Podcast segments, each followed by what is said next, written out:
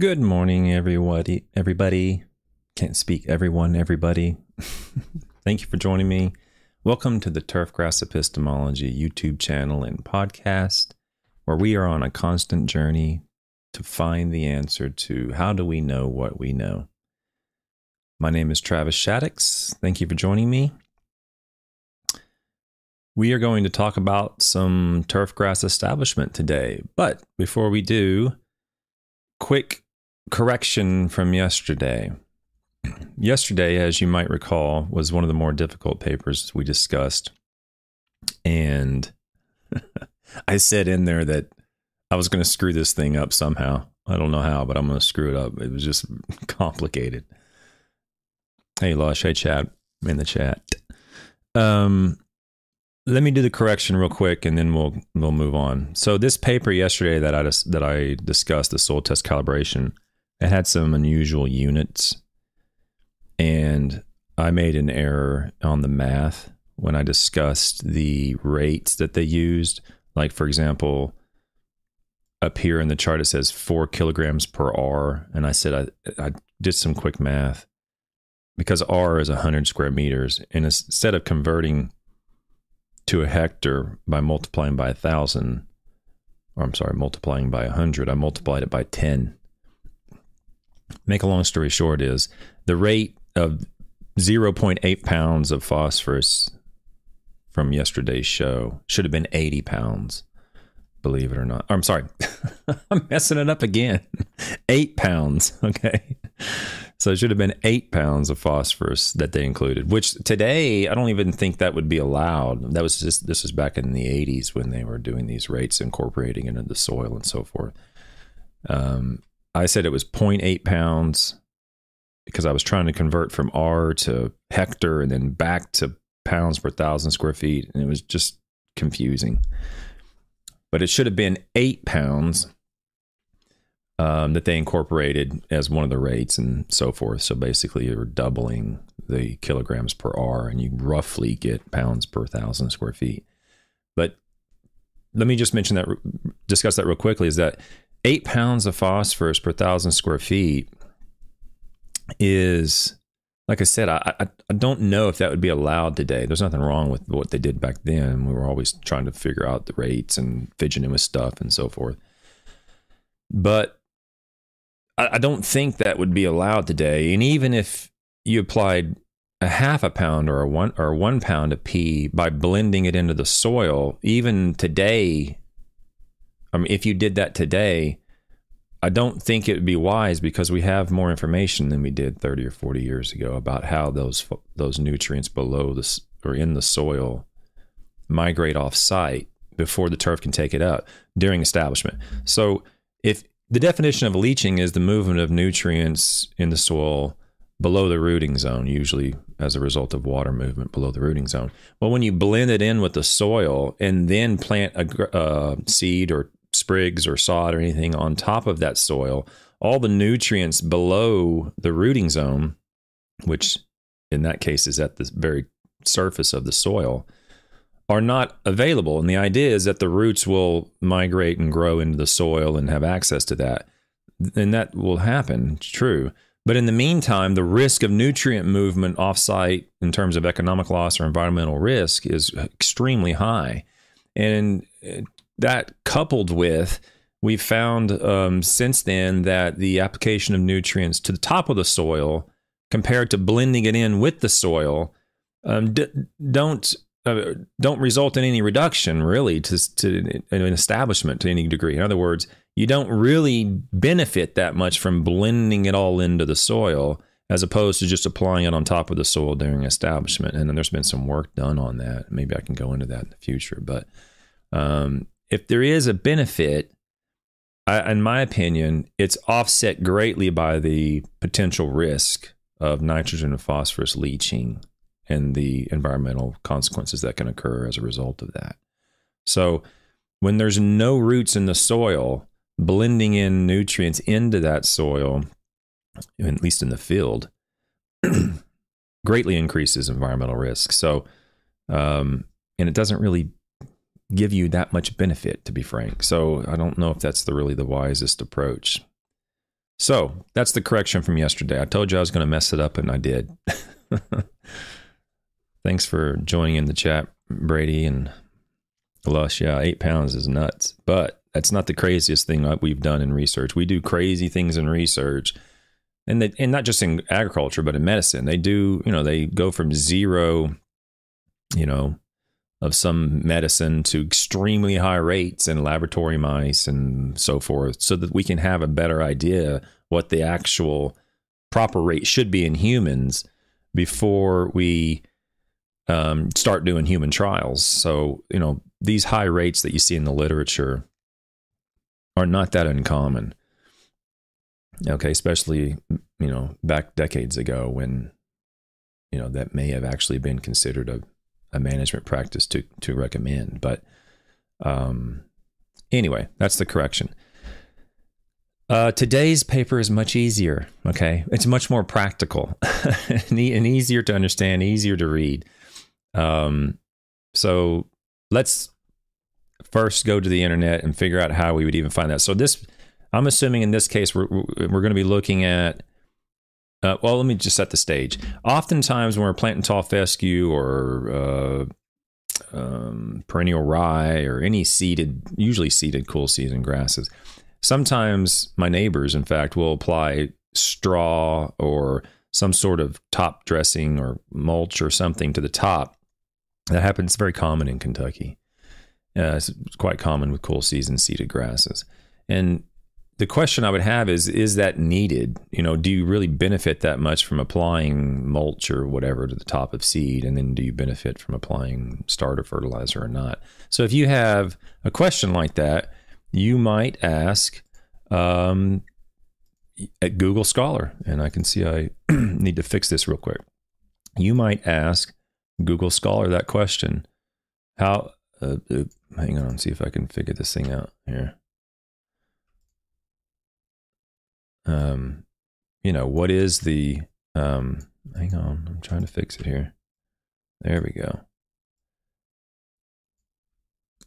You know, what is the benefit to applying, or is there a benefit to applying mulch and starter fertilizer to newly seeded turf or whatever? So I would just type in mulch into Google Scholar, mulch and starter fertilizer to turf and see what happens.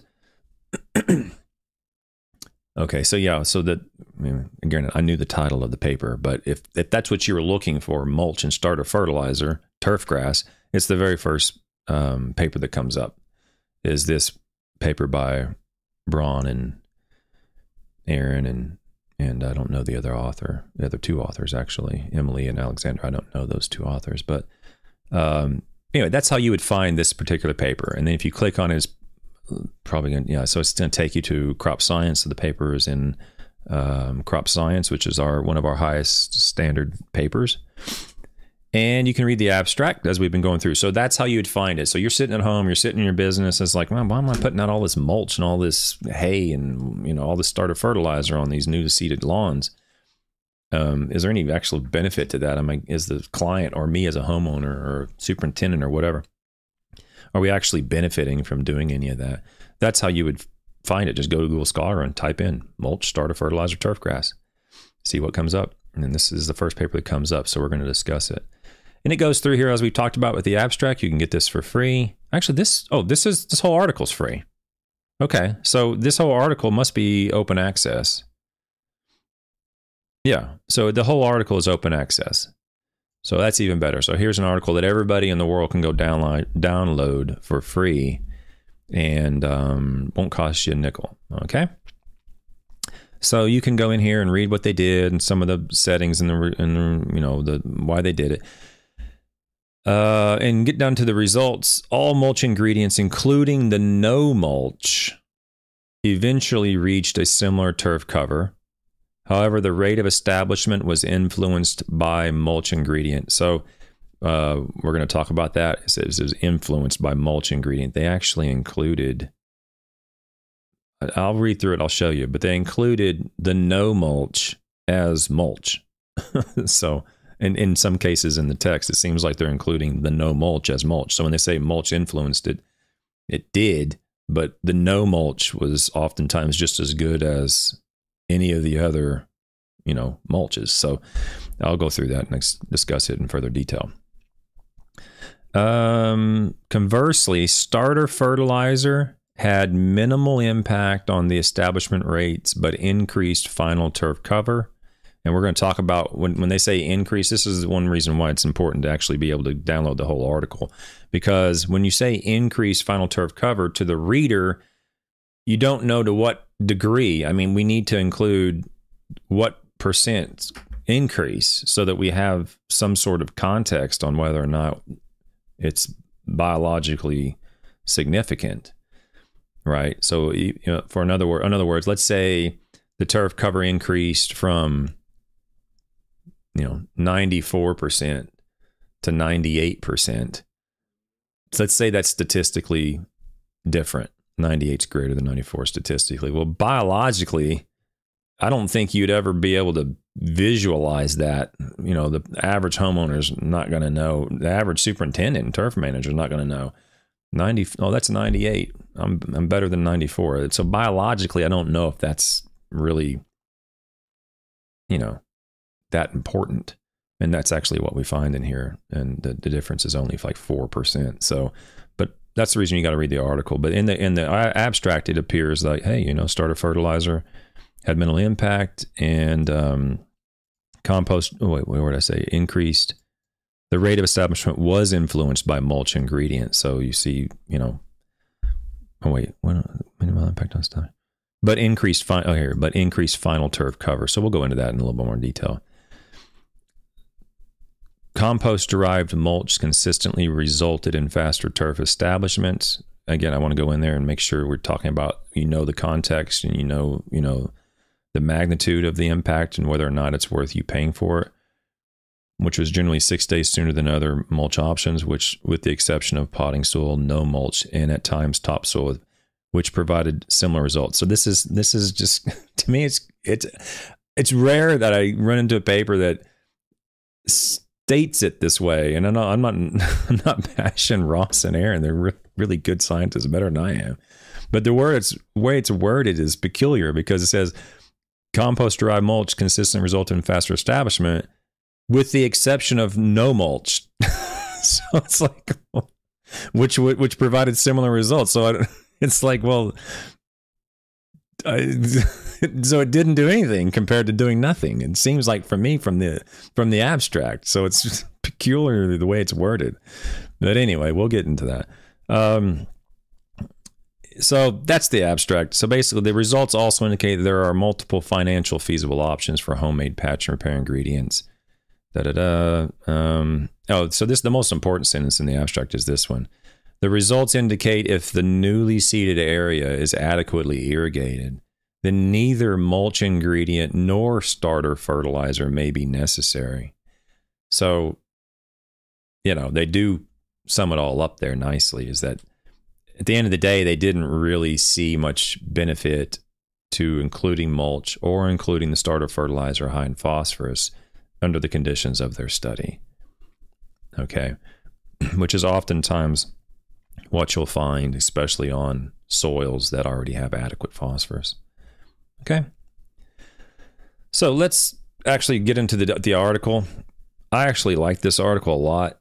The, um, although some of the wording's a little bit peculiar, it's it's um I, I do like it, because at the end, and I think a lot, I think scientists and grad students, if you're listening, even professors, if you're listening, I, I think sometimes we get so involved with the details of scientific writing that we kind of lose track of the the audience that we're writing it to, and that is at someone that's going to actually implement the findings in the field. In agriculture, this is critical. I mean, we do theoretical stuff, we do lab stuff that other scientists, it's really only useful to other scientists. Um, for example, you know, work on instruments, on I CAPs and, you know, and, you know, flame A As and these things. The average person's never going to know that or use it, but scientists would. In our case, in agriculture, at some point we have to make it practical. We have to make it useful to the average person. And at the end of this paper, there's a lot of language about that. So I like, I like it when, you know, we do have scientific standards in these papers, but let's add in a couple sentences or a paragraph as to how this can be used in a practical setting. And, and Ross and Aaron and Emily and Alexander do that pretty well here at the end of this paper. So let's get into it. So that the title of the paper is Establishment of Low Input Turfgrass from Seed with Patch and Repair Mixtures, Mulch and Starter Fertilizer Effects. So again, we're in the fall, we're seeding. You probably have some stuff already germinated, some seed already germinated, and you're looking potentially to fertilize it to increase the growth rate. Let's see what they found and how they did it. They set the, the stage here. Commer- they're sort of talking about commercial patch and repair products generally contain turfgrass seed at about eleven percent or less, fertilizer at five percent or less, and then eighty-five to ninety percent inert mulch material, which consists of wood and paper-based mulch to help retain moisture when it's applied. So you're talking about a product that is almost entirely um, organic product or components in there with a little seed and a little fertilizer and huge margins. Okay, that those when you have ninety percent of the product basically being mulch and you're selling it for the price they're selling it for, there's a tremendous amount of profit to be made in those, and that's fine, no problem. But in return for that expense to the to us, the consumer, what are we getting out of it? That's what I want to know. We continue. It says the mulch material helps cover and protect the seed at planting, and this is critical, creating a microclimate that potentially retains moisture through its organic content, reduces the rate of evaporation, soil uh, insulates the seed. So he's going on about um, decreases the potential for seed and soil erosion, ta- going on about the potential benefits of including those uh, organic components or mulches into the blend. And he cites um, Nick's book here in two thousand seventeen. So if you read that book, it's not as if it, it's not an article that found that that was true, and that's what it's just a book that um you know contains those that, that content saying this is what they'll do, but it's not necessarily articles saying this is for sure what they do. That's the reason they put in potentially. Okay, so it has the potential to to retain moisture and reduce weeds and, you know, reduce soil erosion during seeding and all these things. Okay, so that's why they include that into those blends, and that's oftentimes um, or that's the rationale behind it, and that's that's the marketing behind it. Okay. Okay, we're going to go through towards the end. So basically, the introduction is all about what's been going on with various mulches and various Um, fertilizer seeds and all these things. And then we get to the end of the, the introduction and it provides their hypothesis. It says, our objectives were to evaluate and determine the success of financially feasible homemade patch and repair mulch and starter fertilizer ingredient options with desirable low input turfgrass seeds. So I don't want to be too critical on this stuff, um, but I will say for any grad students who are listening, the objectives are really, it's your hypothesis. And when hypotheses are written, uh, they need to be written in a falsifiable format. So when when you say to evaluate, that's not falsifiable, right? I mean, I can evaluate a lot of things, and we have to have some sort of null hypothesis that allows it to be falsified. So instead, it, you know, you would say you could say something like, um,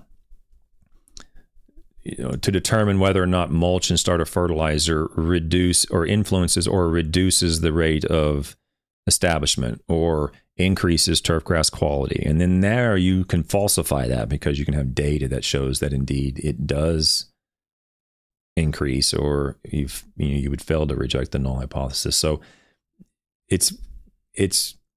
You're, you're you're you're including the metric that you're measuring, and then it's more easily known exactly what you're going to be doing, your hypothesis, rather than saying, evaluate, we're going to evaluate this, right? And I've been guilty of that too in the past. It's just the language is a little bit vague. So when they talk about um, patch and repair, I know on this screen over here, let's see if I can turn this. Um, the, let's see if I can flip this around here. Let me see.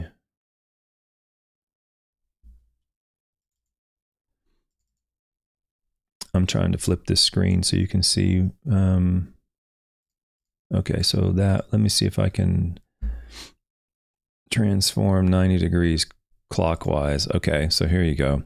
So on this, um, I don't know if it's going to let me show the other side of this thing. Basically, I wanted wanted to show you is this this particular page that I'm that I'm on the P D F is is um, landscaped. It's it's the opposite. It's it's sideways, and um, I wanted to um, make it to where you guys can read this, but I can't seem to get it to fit. I'm not very good at this stuff. Can't seem to get that thing to go the way I want it to go. Well, anyway, um, basically what they're talking about here is, oh, here we go. Now you can see it. Is, are these products, so like Pennington One Step Complete Seed Mixture, where it's like a bag. You can find these at like Sam's and Costco as well. Like Scott's Easy Seed Patch and Repair, Scotch Pat, Scott's Patch Master, and it has the various turf species, and it has the the seed uh, percentages and the fertilizer percentages and inert matter. And you see the inert matters are, you know, eighty percent or higher, you know, so there's six or seven examples that they have in here of various patch and repair products that um, they um, are referring to in, in, in the, in the introduction. Okay. So let me flip this page back the way I had it. See if I can go to the next. Oh, here we go. Okay. Slowly, slowly figuring this thing out. it's, it's not, it's not as easy for, for old folks like myself to figure some of this easy stuff out. Okay. So we're, that's what we're talking about is the patch and repair, uh, various, uh, products that you can find in Walmart and so forth. In fact, I think I have, let's go to the internet. I think I have one right here. Yeah. So this Scott's Easy Seed Patch and Repair Sun and Shade Mixture is, is an example of the products that are um, available to the homeowners and so forth. I don't know many professionals that have used this, but maybe I'm wrong. Maybe they, maybe they're used, but uh, this would be an extremely expensive uh, method of doing this in, um, at a large scale golf course or a sport complex or something like that. But this is what we're talking about. Okay. Okay. Um, so quickly, how they did it. Re re there's a replicated field experiment uh, with, uh, on in two thousand nineteen at the Daniel Turfgrass Research and Diagnostic Center in Indiana and in Corvallis, Oregon. Or, okay, Corvallis, Oregon. So it tells you that's in two locations, Indiana and Oregon. Okay. This, the touch the soil. The soil pH was six point seven, sixty-three grams per kilogram organic matter, sixty-two parts per million Bray.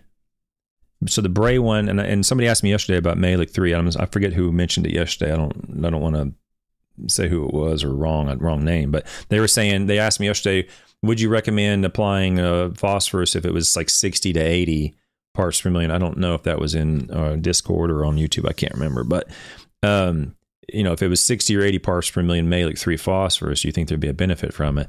This is, this soil here is sixty-two parts per million Bray and phosphorus. And then at the um, Oregon site, the, it says right here that the soil at the Oregon site was this type of soil with a pH of six point three and sixty-three point six parts per million malic three. So throughout the rest of the conversation we're going to have today, remember the Oregon site has sixty-three parts per million malic three, and the Indiana site had basically sixteen, sixty-two parts per million Bray. Okay, so that's the benchmark phosphorus levels that we're dealing with um, in the soil before seeding. So I would like to say that I did this intentionally because the question was about sixty to eighty parts per million malic three phosphorus yesterday, but I already, I I'm not that bright. So the, this article was already, I picked this article last week. So it's just coincidental that he, that, that question was asked, and now we're talking about a sixty part per million phosphorus study. Anyway. Okay, so the mulch ingredient main effect included seven mulch ingredients, including an untreated, no mulch treatment, selected on the basis of commercial availability for homeowners to either purchase at lawn and garden centers or animal and pet supply stores, or the likelihood of the ingredient being already available. So they didn't go out and buy those um, already pre-made uh, products per se. They uh, made their own, essentially. Okay. The starter fertilizer main effect consisted of no starter fertilizer or starter fertilizer applied at uh, two hundred fifteen kilograms per hectare. So if it's a, and it was a fifteen twenty-three ten. Okay, so the setting is Oregon, Indiana, seven different mulch treatments, and they either, they either applied a starter fertilizer with it or they did not apply a starter fertilizer with it. And they're applying it to, uh, did they mention where's the, uh, oh, I'm getting to it. All treatments included a fine fescue seed mixture. Okay. And they give the various cultivars that were in the fine fescue seed mixture. So we're talking about fine fescue establishment. All treatment combinations consisted of ninety-five percent mulch ingredient, five percent seed, and one percent fertilizer. So they took the different composts and the and the fertilizer, and they they uh, custom blended their their treatments so that they the, the concentration or the ratios of them by volume, or was it by volume? Okay, by volume, uh, were the same. Okay, that that's what they were trying to do. They were trying to to account for the um, potential error in buying them from the store, and one having, you know, five percent fertilizer, another one having one percent fertilizer. So they did it, um, appears they did it manually.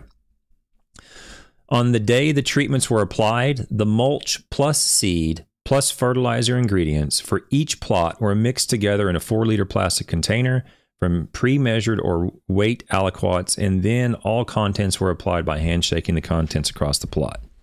So they put basically put it in a bucket, they blended it all together, and then they applied it across the plot. Very practical study. I wonder who funded this. See if this was fun. Let's go up here. Funding at National Institute of Food. And, so, yeah, so it was a NIFA grant. Huh. Well, good for them. Very practical information. I like, I mean, I like these practical studies that can be immediately implemented. Okay. Data collected. Digital images were collected uh, with a camera box. I'm not a huge fan of digital imaging. I've had a lot of um, problems with variation and so forth.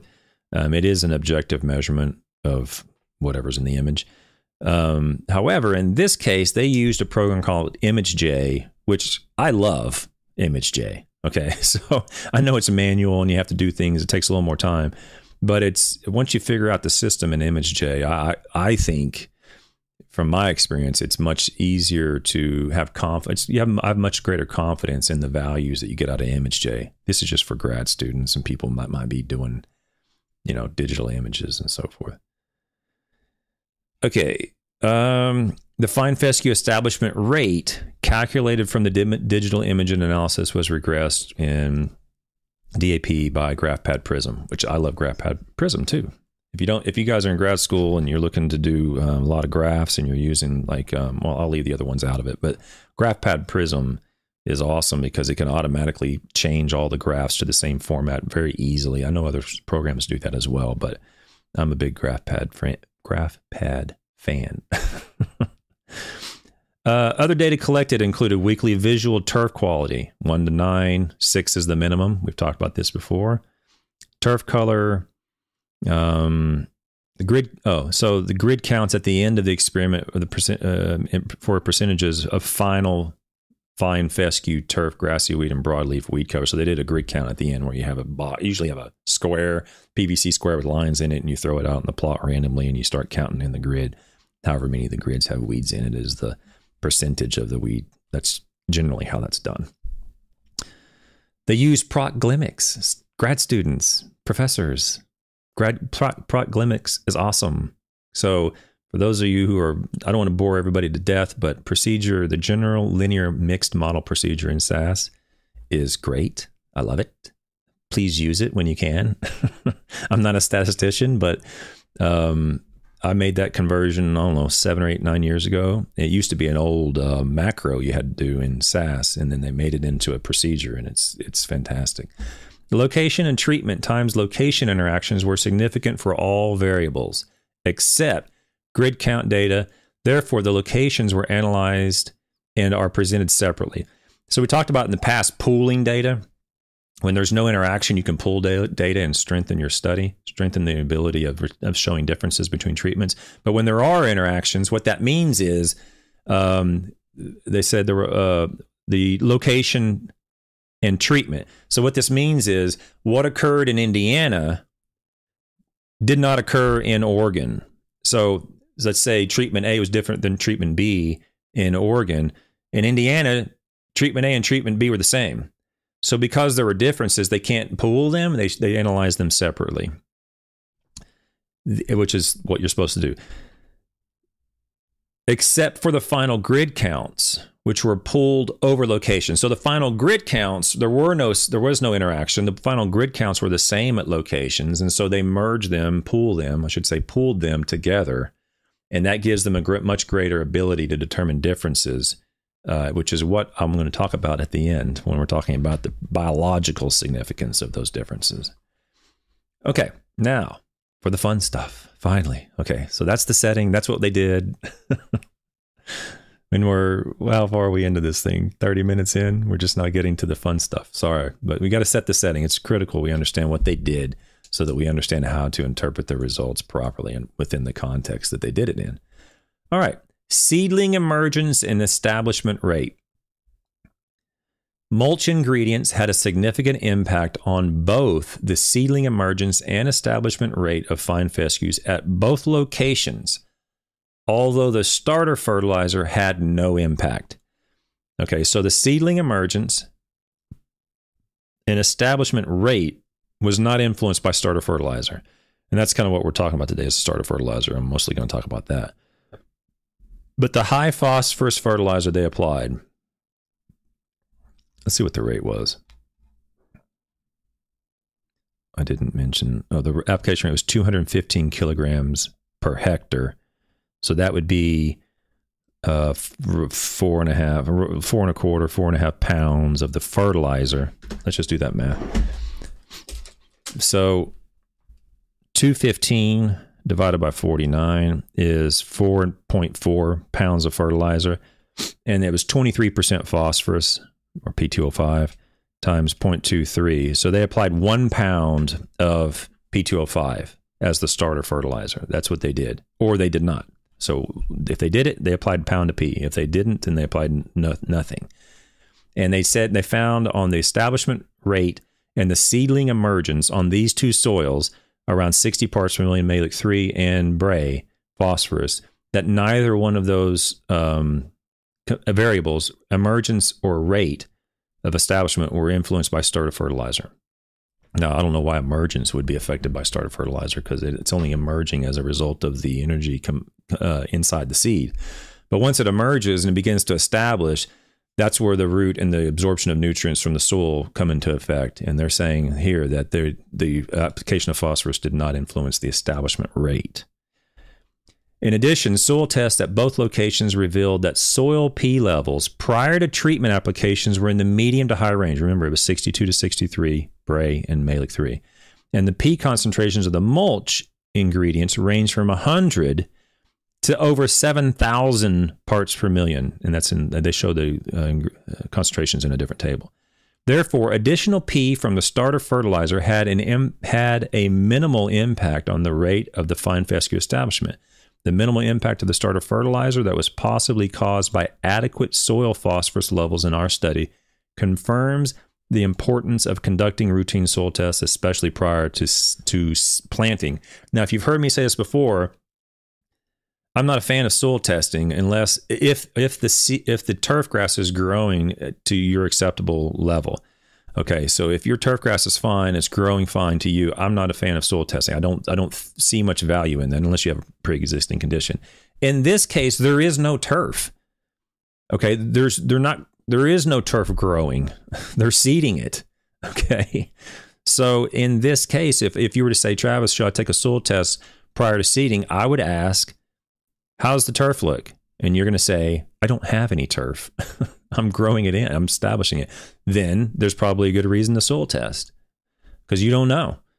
Okay. I, I still don't soil test because I, I doesn't really, I, I can, to me, it's, it's not that big of a deal. It's not that important to me. Okay. I know the values I'm going to get are going to be, I don't know. I'm not that confident in them, but there are some cases where you can find out, hey, beforehand, hey, my, I have very low phosphorus before establishment, and that might be beneficial to you. Okay. Or you have very high phosphorus and you don't need to apply any starter fertilizer, which is what they're saying in this study. The soil already had adequate phosphorus. The mulch that they applied had a lot of phosphorus. So they didn't see a response to applying starter fertilizer in this case when it comes to establishment rate or seedling emergence. And then they go on and talk about other, other uh, studies. Turner and Waddington, eighty-three. So that was this. That was the. Uh, was that the paper we just reviewed yesterday? Who stated that the use of starter fertilizer may not be required if the soil contains very high levels of P or if rapid establishment is not crucial. So that that was the paper we talked about yesterday. So even if it is low, if you don't particularly care about having a rapid establishment, then who cares? Okay, now if you care about rapid establishment and you have low phosphorus soils, then the application may be beneficial to you in, during the establishment phase, okay? In addition, some mulch ingredients may contain a higher concentration of phosphorus, thus eliminating the need for additional P from starter fertilizer. This is something we really are going to have to really look at in our industry, guys and gals, is the unknown application of elements from sources that you didn't think about. The mulch already had phosphorus in it. In some one case, it was over seven thousand parts per million. If that's not accounted for, then and you apply phosphorus on top of that from the fertilizer, they're saying, hey, whoa, that, that doesn't, you don't need any more. You're already applying it from the mulch. Another example would be the application of potassium on putting greens that are being um, top dressed with sands that contain compa- uh, potassium-bearing minerals. Or even to your lawn, if you're if you're for some reason you're low in phos or potassium or low in phosphorus, whatever you're applying to it, the soil, the top. If you're leveling your lawn, you're applying sand or you're applying soil or whatever you're applying, compost, whatever. The constituents of that product are going to have to start being looked at more regularly, so that you know, hey, what am I, I just applied, you know, a quarter pound of N. I didn't even know it, because I didn't know it was in the blend or the mulch or the soil or whatever the case was. Okay, and that's what they're finding here, is that you need to be aware because they applied phosphorus already with the mulch. In Indiana, the topsoil, we continue. In Indiana, the topsoil and no mulch treatment had the slowest emergence. Okay, so it's twelve and twelve point four days, respectively. Table three. So let's look at table three. So table three is the number of days to find fescue seedling emergence. Let's look at the starter fertilizer first. Yes or no? We see if you didn't apply the phosphorus, it took eleven point six days. If you did, in Indiana, it took eleven point seven days. This is the reason they're saying there's no difference. In Oregon, it took eight point seven days with no fertilizer, and it took nine point one days with fertilizer, and there's no difference. Okay. However, the number of days to find fescue seedling emergence as influenced by the mulch ingredient. So we're talking about all of these here on the left, the, the compost, the pin mulch, the potting soil, the shredded paper, topsoil, the wood chips, and no mulch. We're looking at, we would prefer to have a lower number in this case. We're looking at the influence to emergence. And we see that with no mulch, it was twelve point four days. Okay, so and it has an A. So anything that has an A is the same as that. So topsoil and no mulch were slower than all the other mulches. However, let's look at the fastest well, they're all going to be statistically the same, but let's just rank them. The fastest was the pin mulch at eleven days. So if you buy the, in this case, the, the pin mulch, and you use that, you're going to see seedling emergence in eleven days. If you don't buy it and you don't apply it, you're going to see um, you're going to see emergence the next day, twelve and twelve point four days. So that this is you, you need to ask yourself, is is it worth paying for those products to get one less day of of emergence? It may be. In my in my house, I would never pay for that. I, I don't. I'll wait one more day and I'll save my money. It's it's not worth it to me. Okay, but if it is to you, great. You know, you're a consumer. You have a right to spend your money however you want. But to me, one more one more day out of twelve out of so basically it's roughly two weeks, a little less than two weeks. Uh, it'll be it'll merge tomorrow. Okay, merge tomorrow. I won't have to spend any money. Okay, if you want to if you want that emergence the previous day, then spend the money. That was in Indiana. Look what happens in Oregon. In Oregon, the emergence from no mulch was eight point three days. And now we see C's and D's next to this value, right? So we're looking for the lowest value. So anything with a C or a D is the same as not applying any mulch. Okay. And we look through here and we find an E. A potting soil has an E. That means it's it's a little bit quicker than the no mulch, and everything else is either a, has a D or greater. So in other words, the only treatment that increased seedling emergence in Oregon was potting soil compared to no mulch, compared to doing nothing, was potting soil. And again, it was by one day. Okay. So we got to look at the biological practicality of this. You know, is it significant statistically? Yes, they show that with these letters. Okay, the statistics. Clearly, it's significant statistically. But biologically, you have to ask yourself, is it really worth me spending that much money to gain one day of emergence from emergence? If it is, this is the product to use in Oregon. If it's not, then just don't do anything. It'll merge the next day. Okay? I don't know. I just find that curious. I just find that funny. I don't know why. And we, we go, oh, it's better, it's better, it's faster. Well, okay, yeah, statistically, but let's look at this thing in a practical light here before we start throwing tons of money at it, you know? Okay. We continue.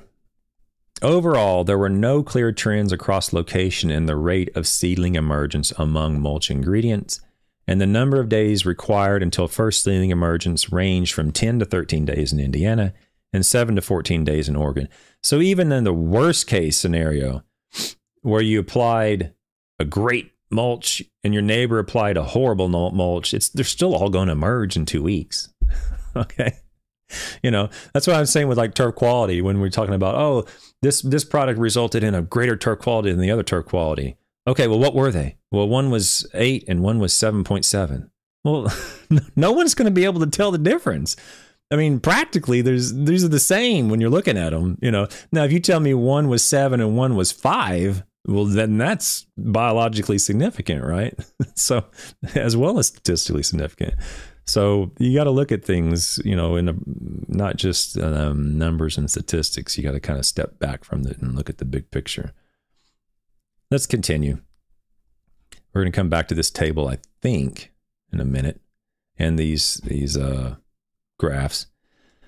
In Indiana, the sigmoidal regression results show that compost-derived mulch, potting soil, and no mulch had the shortest day to fifty percent, day to seventy-five percent, and day to ninety percent values.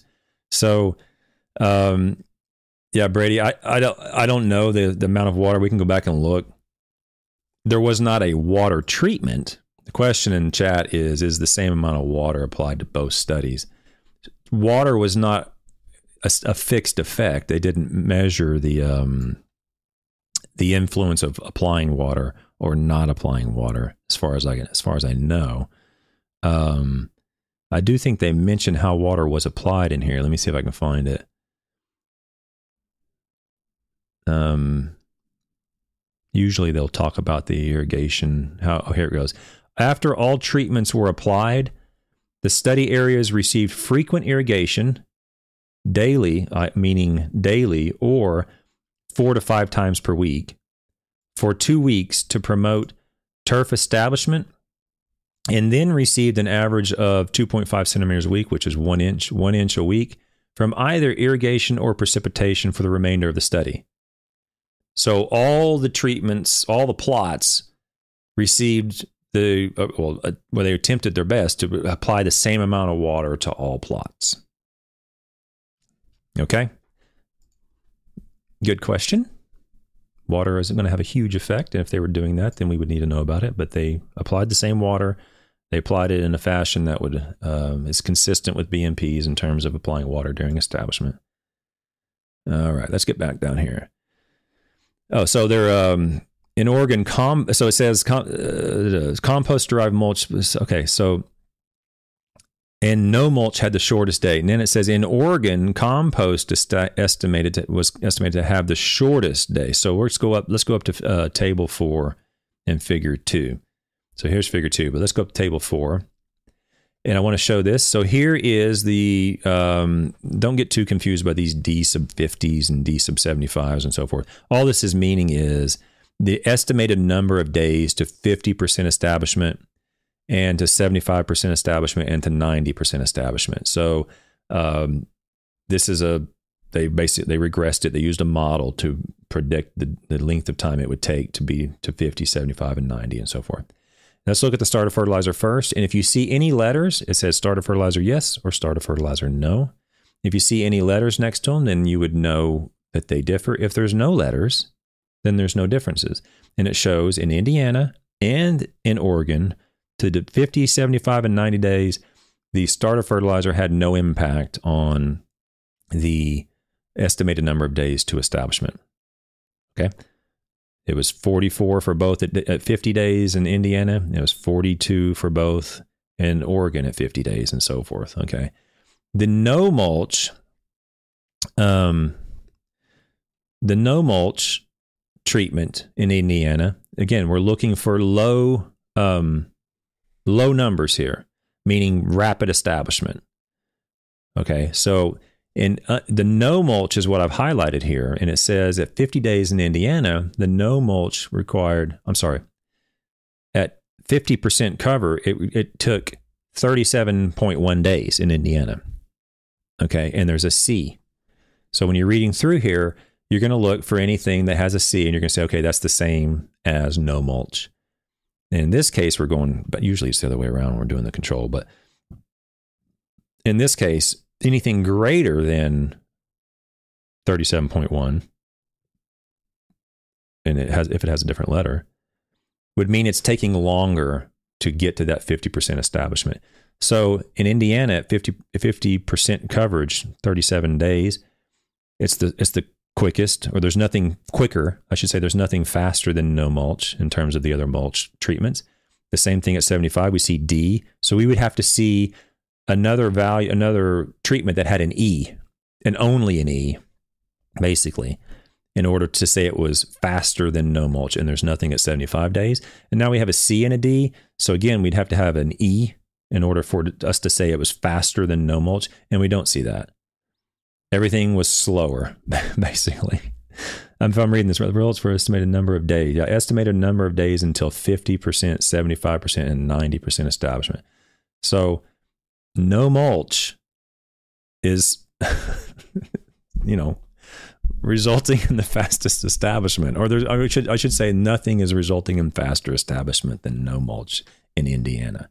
Now, it was different in Oregon. Everything was the same in Oregon, except the compost. The compost resulted in more rapid establishment at fifty, seventy-five, and ninety days than no mulch, or any of the other mulch treatments for that matter. Okay. So we see the differences between locations, which is oftentimes why we need two different locations or multiple multiple years at one location, because the, the results can differ based upon, you know, the, the environmental factors that existed there.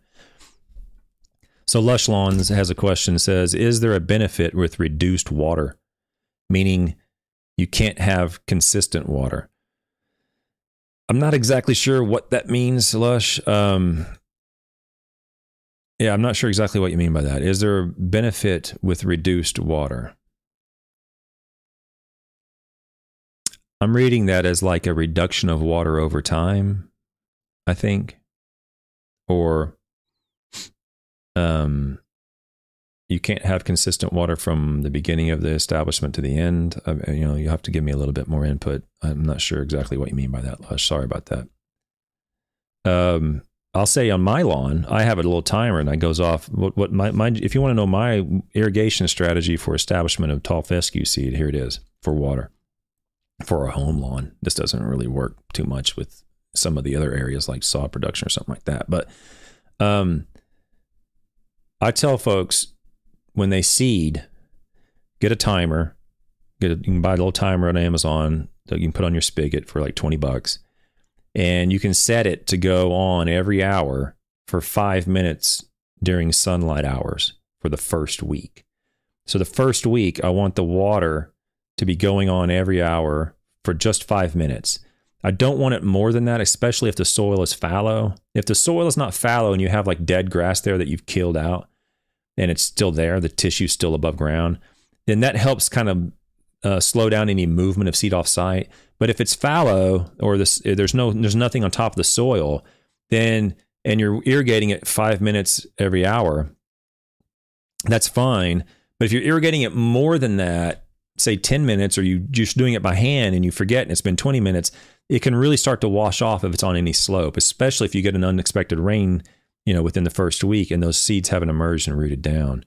So I like to do just a little bit of water every hour, um, you know, four or five minutes, just keep it moist. Even the impact of the water droplets from the area, from their sprinkler head, if it's not um, covered, it can hit and push those seeds down. So I like to use an oscillating sprinkler rather than an impact sprinkler. So it, the, the rain, is, the water droplets are a little bit softer when it hits the soil. I've had a lot better success with the oscillating sprinklers rather than impact sprinklers um, when, when it's not covered. Okay. This is just my opinion and my experience. But then after the first week, and then this is really more just easy to remember sort of stuff.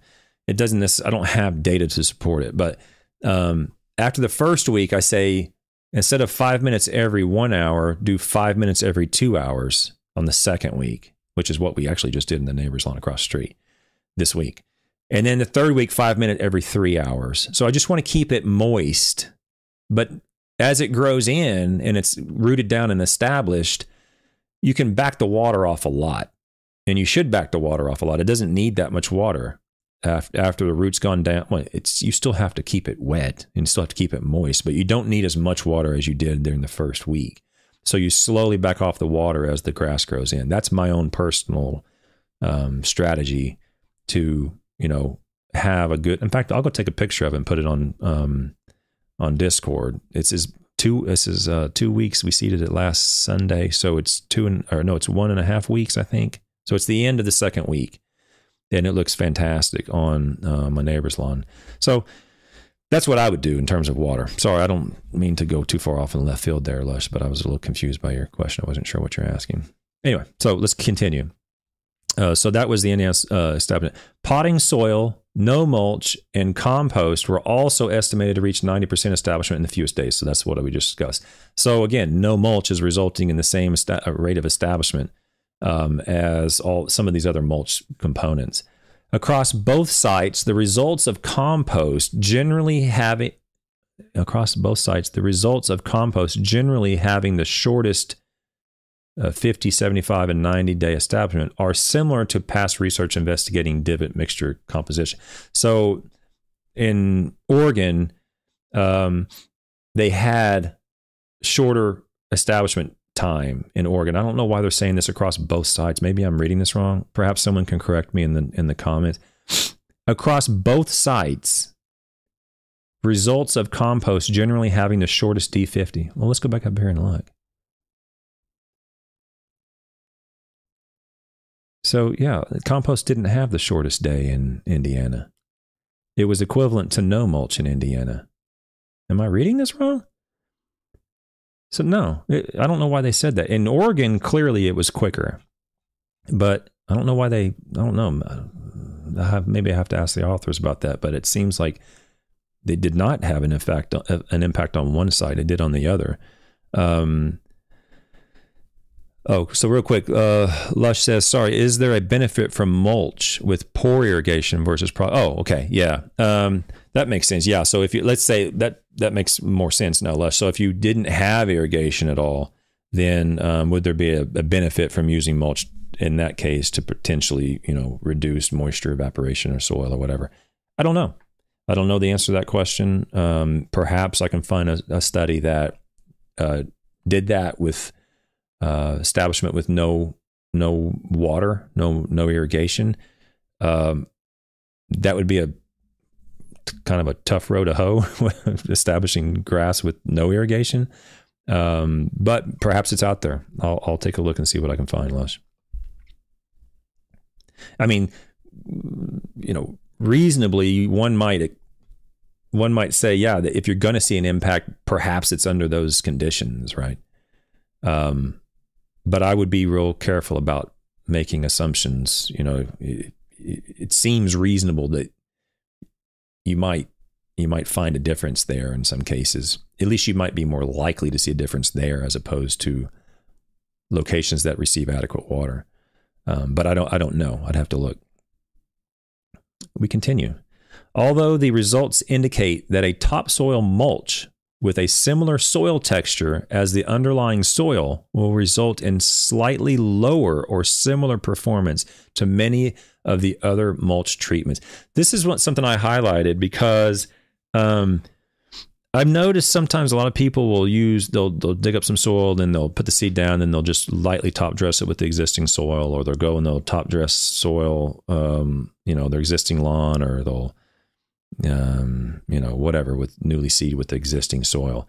And what it says here, and I'll even move up a sentence, Sorokin and Rogers reported topsoil to be a poor mulch for soil-free growing conditions, since it did not provide more turf cover than the no mulch control. And then he says, although, you know, results indicate topsoil mulch with a similar soil texture had slightly lower or similar performance to many of the other mulch treatments.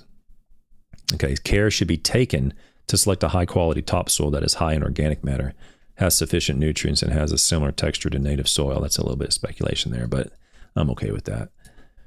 Um, so basically, they're saying topsoil didn't really do much. So I love I love studies like this because there's a, I'm going to go into some point publication bias. Because for years in the literature, it was difficult to get stuff published. And even now, sometimes it's difficult to get things published when you don't find anything in the study. Like, let's say we do a two-year study looking at, um, I don't know, product A. And we didn't see anything happen. Product A didn't do anything. It's It's been difficult to get that published, even though it's very useful information, because you can't just, well, the idea being was... You can't just put a really uh, put an article in a high impact factor journal like Crop Science and show nothing happened. Well, that's I'm not I don't not picking on Crop Science. I'm just saying any any journal. Well, that's publication bias. It doesn't matter what the results were as long as it's novel and it was performed according to the standards of the journal. It should be published even if there were no results.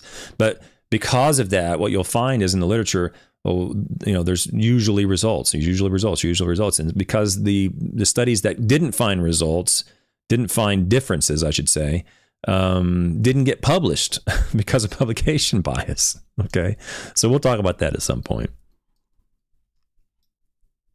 I like, st- here's a, we're going to look at, we're not going to look at, we're just going to show figure three where they have actual photographs of the plots. I don't know why I like these things. I mean, I, I, as a scientist, I don't need to see them. I know what they did. I know from the, you know, what they showed and what they wrote or whatever. I can understand the, the layout and the scientific, you know, the statistical model they use. But I do like this when they put this in here for a few reasons.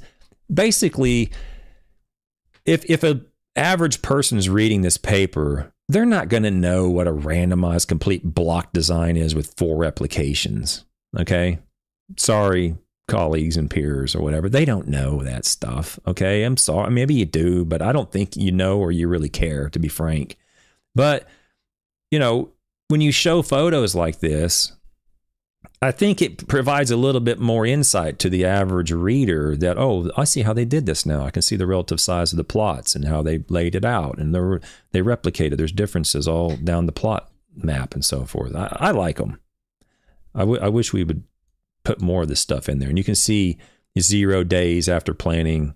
And he progresses, the authors progress all the way to one hundred twenty-six days after planting. And you can see the relative differences are growing, particularly at thirty-five days after planting. You can see some plots have already been established, whereas others are quite slow. I like those. Kind of wish we did more of those. I digress. I'm sorry. For example, we continue. For example, compost mulch was consistently in the top statistical group for the shortest days, fifty, seventy-five, and ninety at both. Look, and again, I don't where are they getting this from? Compost mulch, table four, figure two. Table four. Oh, so they're just, okay, so it says, okay, so it says in the top. Okay, all right, fair enough. In the top statistical group. Doesn't, but it didn't differ from non, non from no mulch. Another similarity in the Indiana location. Another similarity between the two locations was that the starter fertilizer treatment had minimal impact on the rate of fine fescue establishment, indicating that a starter fertilizer may not be necessary to include in low input patch and repair options, depending on the soil nutrient levels of P and the mulch ingredient, which would result in financial savings. That's a lot of caveats. It's a lot of what they're saying is, is that you don't need to apply fertil, uh, starter fertilizer in this location, in this setting, in, in which is absolutely the, correct. I mean, we can't, you, you go across the board and say, we can't, don't, you shouldn't apply any starter fertilizer in any, in any, just because you, we found it here, you should never apply starter fertilizer. That's not what we're saying. That's not what they're saying. Um, but they did find that there was no benefit to applying it under these conditions. Okay. And it would result in a financial savings and a reduction in fertilizer inputs for the homeowner or lawn care operator. How about that? So homeowners and lawn care operator getting some love in the, in the discussion of this scientific paper. See, I, I like that. I, I, I wish we saw author, authors did more of that. Okay. And I also hope at some point, I've noticed lately that a lot more dollars have been included in some of these papers where we're showing, we're showing scientific differences. I, I don't really care so much, you know, if oh, there's a, there's a scientific difference between, or there's a statistical difference between these two um, products. One does it at, you know, eighty percent max, and the other one does it at forty percent max. That's biological. Wow, that's great. But it cost you five times as much to do it. Well, then no, I'm not doing that. Okay. You know, if it gives me twice as much response and it only costs twice as much money, then okay, there's I'll, I'll buy that. But if it twice as much response and it costs five times as much money, I'm not going to do that. Sorry. So this this paper includes some of that in. It includes the money. I mean, financial savings. That's that's a, a critical component that I think a lot of past literature leaves out. Um.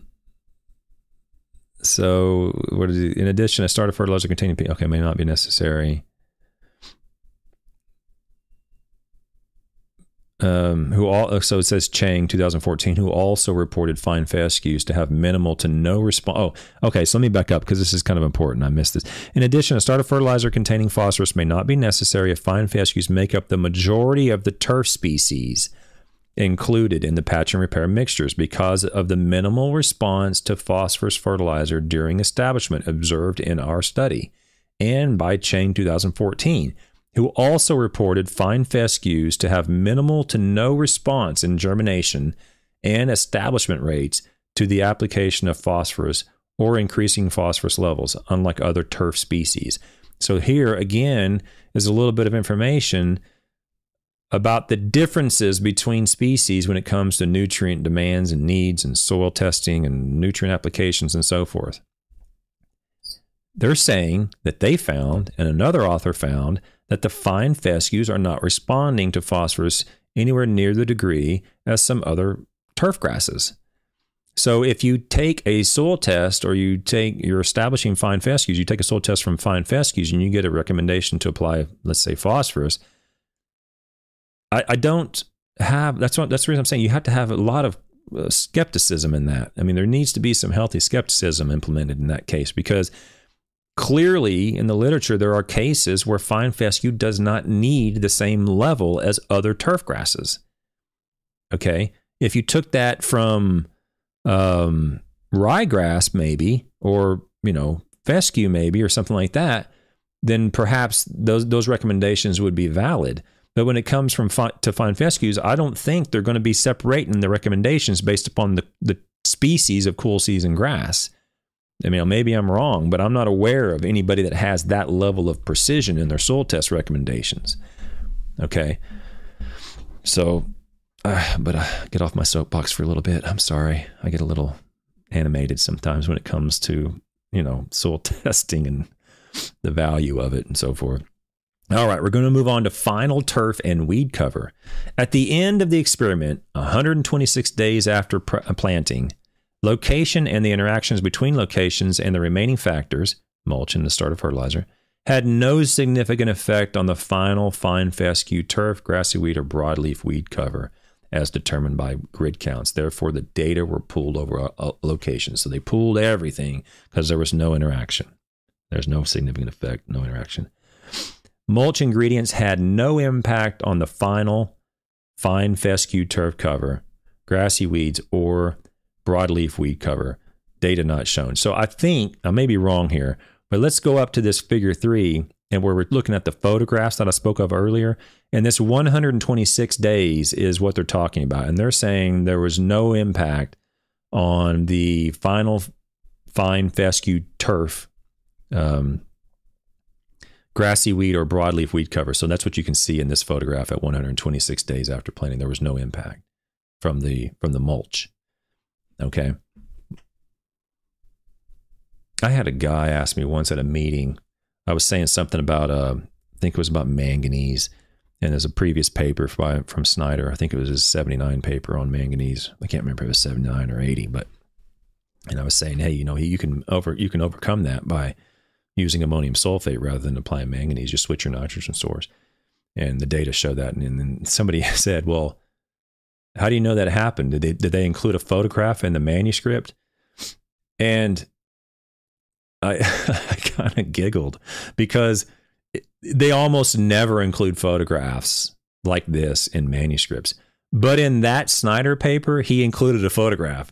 So he was being a little snidey with me. And it's like, well, how do you know it happened? You didn't see a photograph. Well, that paper has a photograph in it. Okay. So you can go look at it if you want to. But even if it didn't have a photograph in it, the numbers are still there. Okay. It, it's irrelevant whether they put a photo in there or not, you know, but in this case they did. And it's nice to kind of just be able to go up and look at it and say, hey, yeah, this is what they're saying. There was no differences. And that's the photograph of it. So uh, whatever. Starter fertilizer had a significant effect on final fine fescue count. And here's what I'm talking about at the beginning of the presentation. Starter fertilizer had a significant effect on final fine fescue turf cover. Great. So we're going, okay, fine, starter fertilizer had a significant effect on a final fine fescue turf cover. So we should be applying uh, starter fertilizer if my final uh, fine fescue turf cover is what I'm interested in. Great, yeah. Then it says, which increased final turf cover by four percent. Now ask yourself, is that biologically significant? To me, it's not biologically significant. Okay. Statistically, it is. Now, I believe we're talking about, you know, turf cover and weed cover. So they pooled all this stuff together. So when they pull that together, they have a much greater power. They have a much greater ability to see differences, right? But the catch to that is you can see differences down to a very, very fine level that become biologically insignificant. Okay, so to me, a final turf cover of the difference of four point two percent is biologically insignificant. So I wouldn't use this, even though statistically it's significant. I would I wouldn't apply it because I'm going, well, t- final turf covers ninety-six percent versus ninety-two percent. Okay, to me, it's not worth it. To you, maybe it is.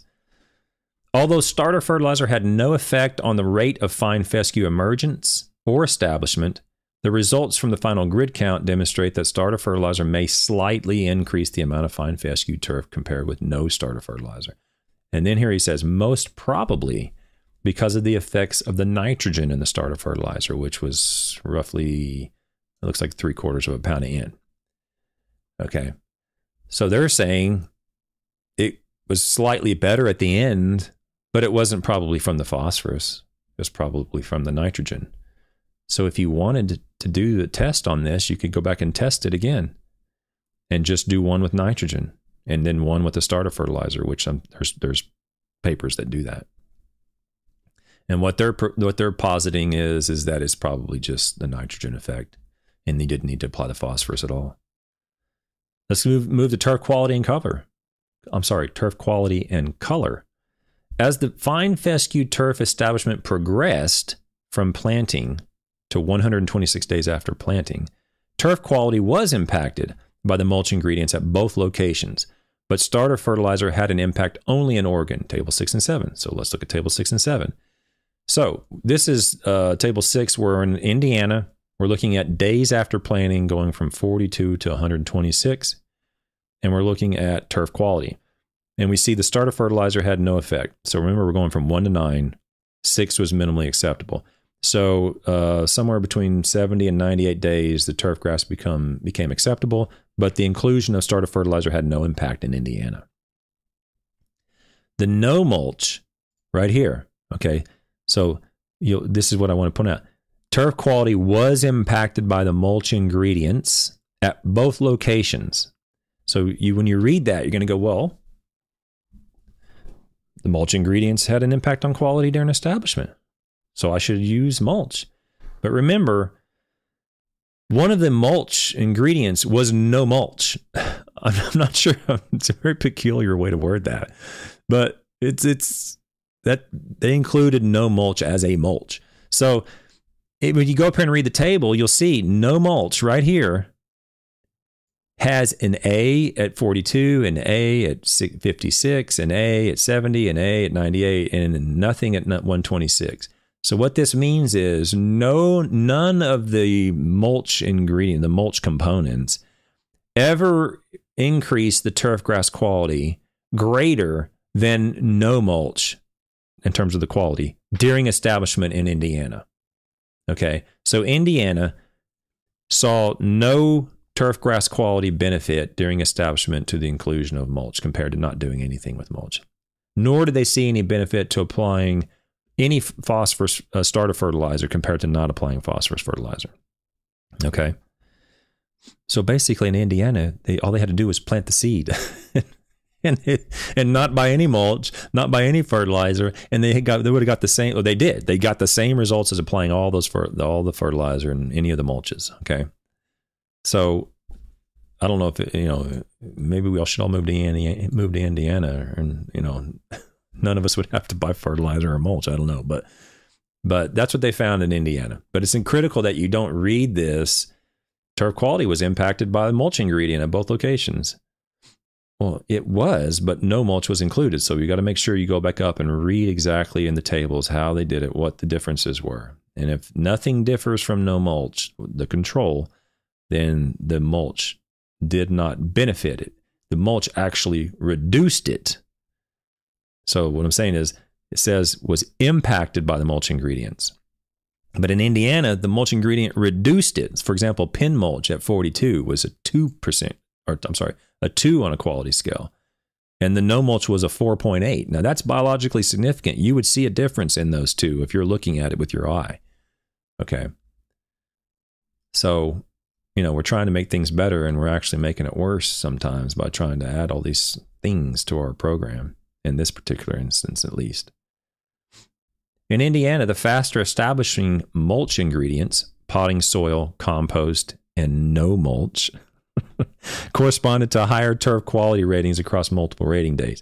Similarly, in Oregon, compost, the fastest establishing mulch ingredient, was consistently in the top statistical grouping for turf quality, table seven. So we go down to table seven, and you will see differences between applying compost versus applying nothing. And you'll see right here, the compost is up here with an A, right? And the uh, the no mulch treatment is down here with B's and C's. So you'll see this five point six is going to be less than six point four. It's statistically lower.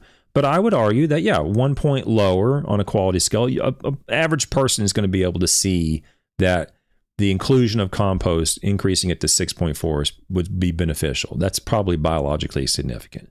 Same thing at seventy days after, where we see a six point one from doing nothing and a seven from um, including the compost. Okay, you see a difference there. It's acceptable with doing nothing.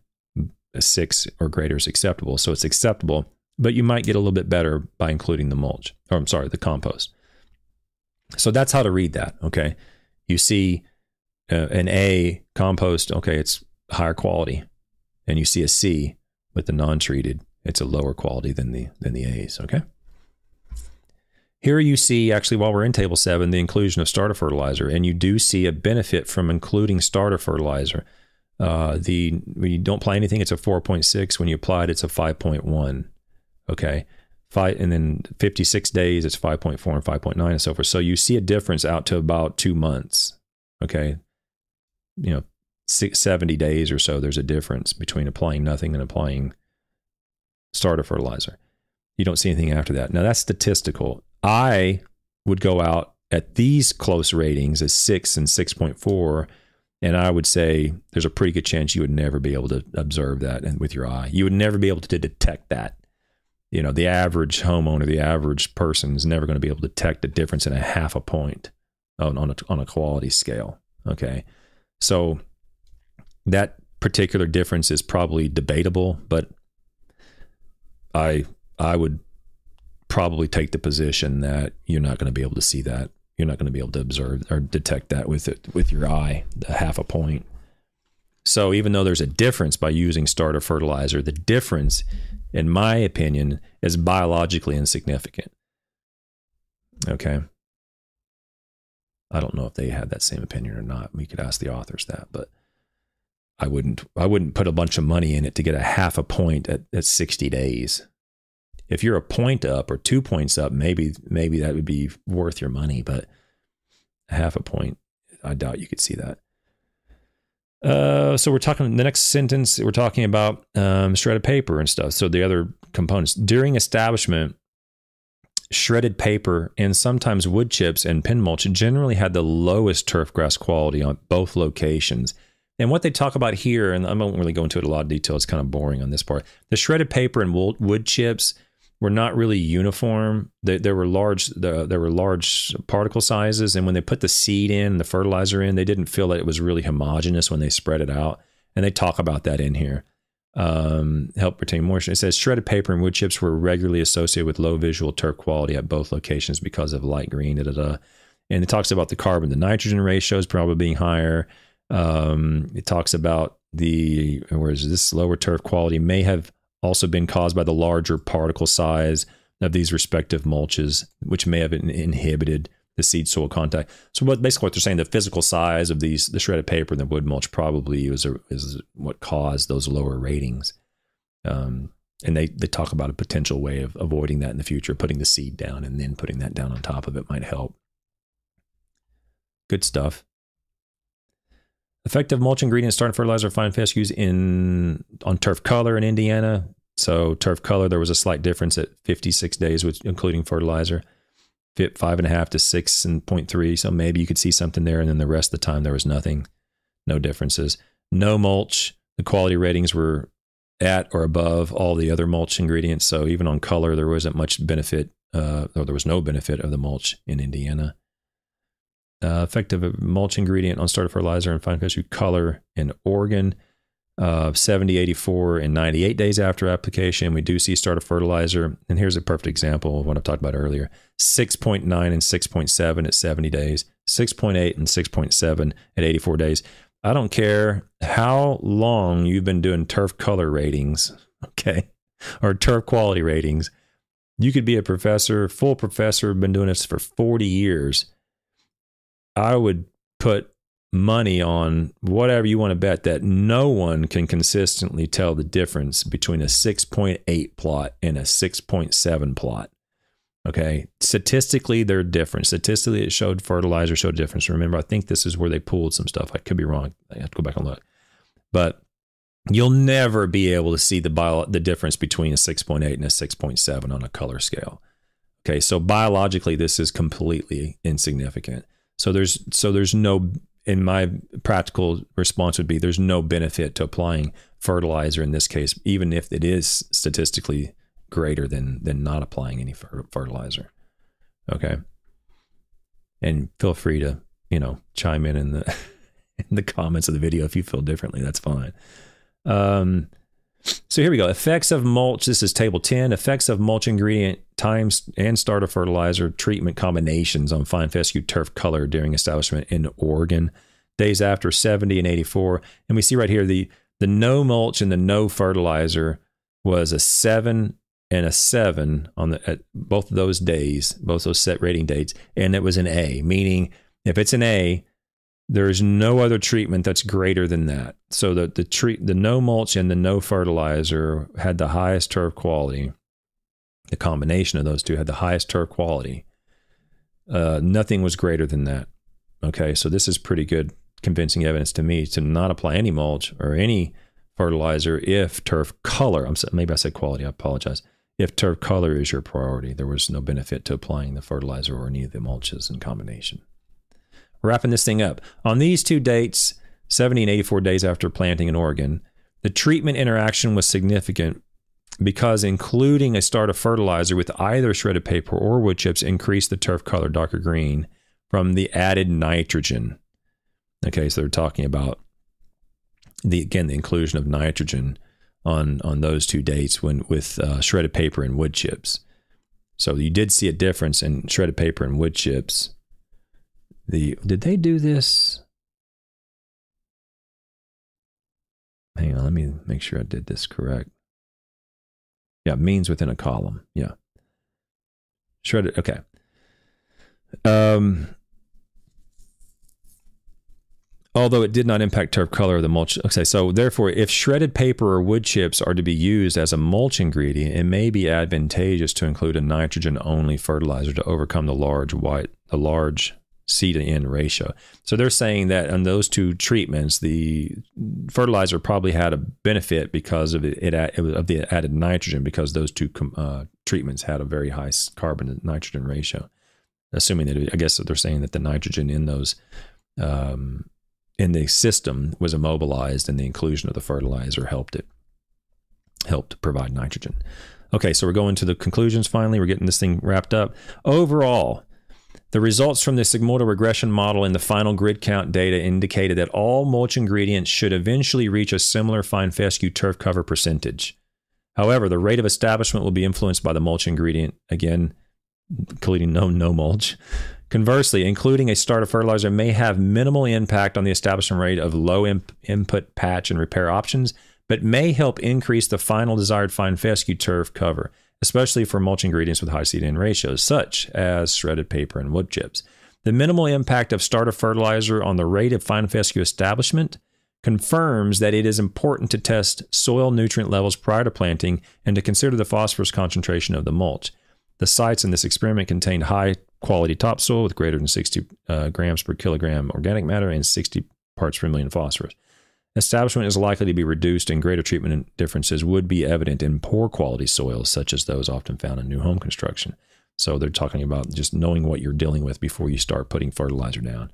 The results demonstrate that compost potting soil and no mulch will improve turfgrass establishment rates. So no mulch will improve tur turfgrass establishment rates. I don't know why they say mulch and no mulch. No mulch. You could reword that and say the results indicate that including mulch does not increase establishment rates relative to non-treated. So that's fine. The results also indicate that if you if the newly seeded area is adequately irrigated, then neither mulch ingredient, oh here we go, neither mulch ingredient nor starter fertilizer may be necessary, thus providing more financial savings to the consumer. If the consumer is planning to make one application with the seed fertilizer and mulch ingredients mixed together, the same application method as in our study, then we advise against using shredded paper, wood chips, pin mulch, or other mulch ingredients with low density, as this does not easily allow the accompanying seed or fertilizer to be as evenly distributed. Okay. Last sentence, last paragraph. Therefore, if the rate of establishment is a minor concern, then all of the examined mulch ingredients in this study, including no mulch, are viable options since all had similar final fine fescue cover. So, so if you're not that concerned about uh, the establishment rate, then don't worry about it. You know, let it go. Don't, you don't need to pay for it. If you are, then there's some minor benefits in some cases. The average cost, here's the cost. Average cost of the homeowner, low impact, low input patch and repair mixtures in this experiment was ninety-nine dollars, ninety-nine cents per kilogram. Which com so this is the average cost of the, of the homemade low input patch and repair option. So they did this by hand. It was ninety-nine cents per kilogram. And I love this stuff at the end of these papers. If they just put more of this stuff in here, it'd be fantastic. The average cost of the homemade low input patch was ninety-nine cents per kilogram, which compared with the commercial patch and repair products is an average savings of five dollars and sixteen cents per kilogram. So you're cutting the cost by more than twenty percent, or I'm sorry, more than eighty percent. It's it's less than twenty percent of the cost of buying it in, in a big box store from the, you know, the commercial available pre-mixed options. With such significant cost savings in materials, a two-step method of seeding first, method of seeding first, followed by mulching of seeding first, followed by mulching compared with the combination of seed and mulch as conducted in our study may be more advantageous in smaller areas for homeowners. However, it may still be more advantageous for lawn care operators to create a large batch of mixture more to use across multiple properties, regardless of this method of seeding first, then applying mulch second, uh, with different mulches requires further investigation. So what they're saying there is that you can go buy all this stuff for a lot of money, or you can just mix it yourself and save a lot of money. Okay. In many cases, particularly in Indiana, doing nothing was the same as doing a lot. So, Um, but in Oregon, there were some benefits to applying the fertilizer, and in one case for the on the, and the compost, there's some benefit to using the compost as a, you know, as an application. So, having said all that, it appears the question sixty parts per million maleic three to eighty parts per million maleic three. Is there any benefit in this study? There was no benefit to applying the uh, phosphorus pre-plant phosphorus fertilizer, except for uh, there was one table that had some minor minor increases from the inclusion in that Malic three, uh, where is it, in, in the in the Oregon. So so the uh, the quality was slightly greater biologically. I would say it's it was not significant. Okay, and the establishment in Oregon, um, yeah, the establishment, the number of days in Oregon was slightly better. Biologically, it was probably better. It was a good, it was probably, um, oh no, that was the mulch. Yeah, so the mulch increased it, but the Oregon, in Oregon, the fertilizer didn't increase the uh, establishment at all, establishment rate at all.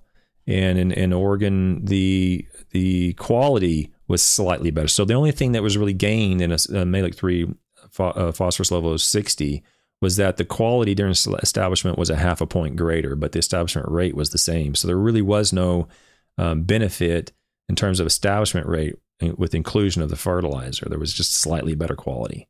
Okay. I would, I wouldn't pay for that, and I wouldn't really want that, because I know in ninety-eight days after establishment, they're going to be the same. It's right, right here in table seven. So, you know, that first two or three months, you might have slightly better quality by buying and applying in a starter fertilizer when the Malic three soil test uh, was sixty in Oregon under these conditions. Uh, but it's up to you to determine whether or not that little bit of a benefit is worth the money to spend on that that, that fertilizer. Okay, I I wouldn't, um, but I'm different than most folks. So with that, that was a long one. Sorry, but that was a fun one to go through. I like I like those papers that have a lot of practical information in them. They talk about cost. They talk about, like, hey, you know, you can do this yourself and save a lot of money, um, or you could potentially not even do it at all and still get the same results. So I really appreciate the authors, Ross and Aaron, and those guys for putting out that paper. Uh, it was it's it's a it's a good little paper. Uh, tomorrow we're going to go over uh, one one last paper on establishment, and it has to, or is this establishment? I think there's going to be a uh, article. Let's see. I think what I'm going to do tomorrow is th there's one or two papers. I'll, I'll figure out which one I want to apply. I want to go over. It's either going to be the long-term phosphorus application, or it's going to be um, the date of seeding affects establishment on cool season turfgrass. Actually, oh, tomorrow's uh, Friday, so tomorrow I'm off. So on Monday, I may go over one more paper on turfgrass establishment and then another paper on Tuesday with long-term applications of phosphorus, and we'll see how that works out on um, on soil phosphorus. So until then, everyone, I really appreciate everybody for showing up and participating in the chat. It really means a lot to me. Um, I hope you found it useful. Until Monday, have a good weekend, and I'll see you then for more nutrient uh, establishment uh, data and, and fun articles to talk about. See you guys. Bye.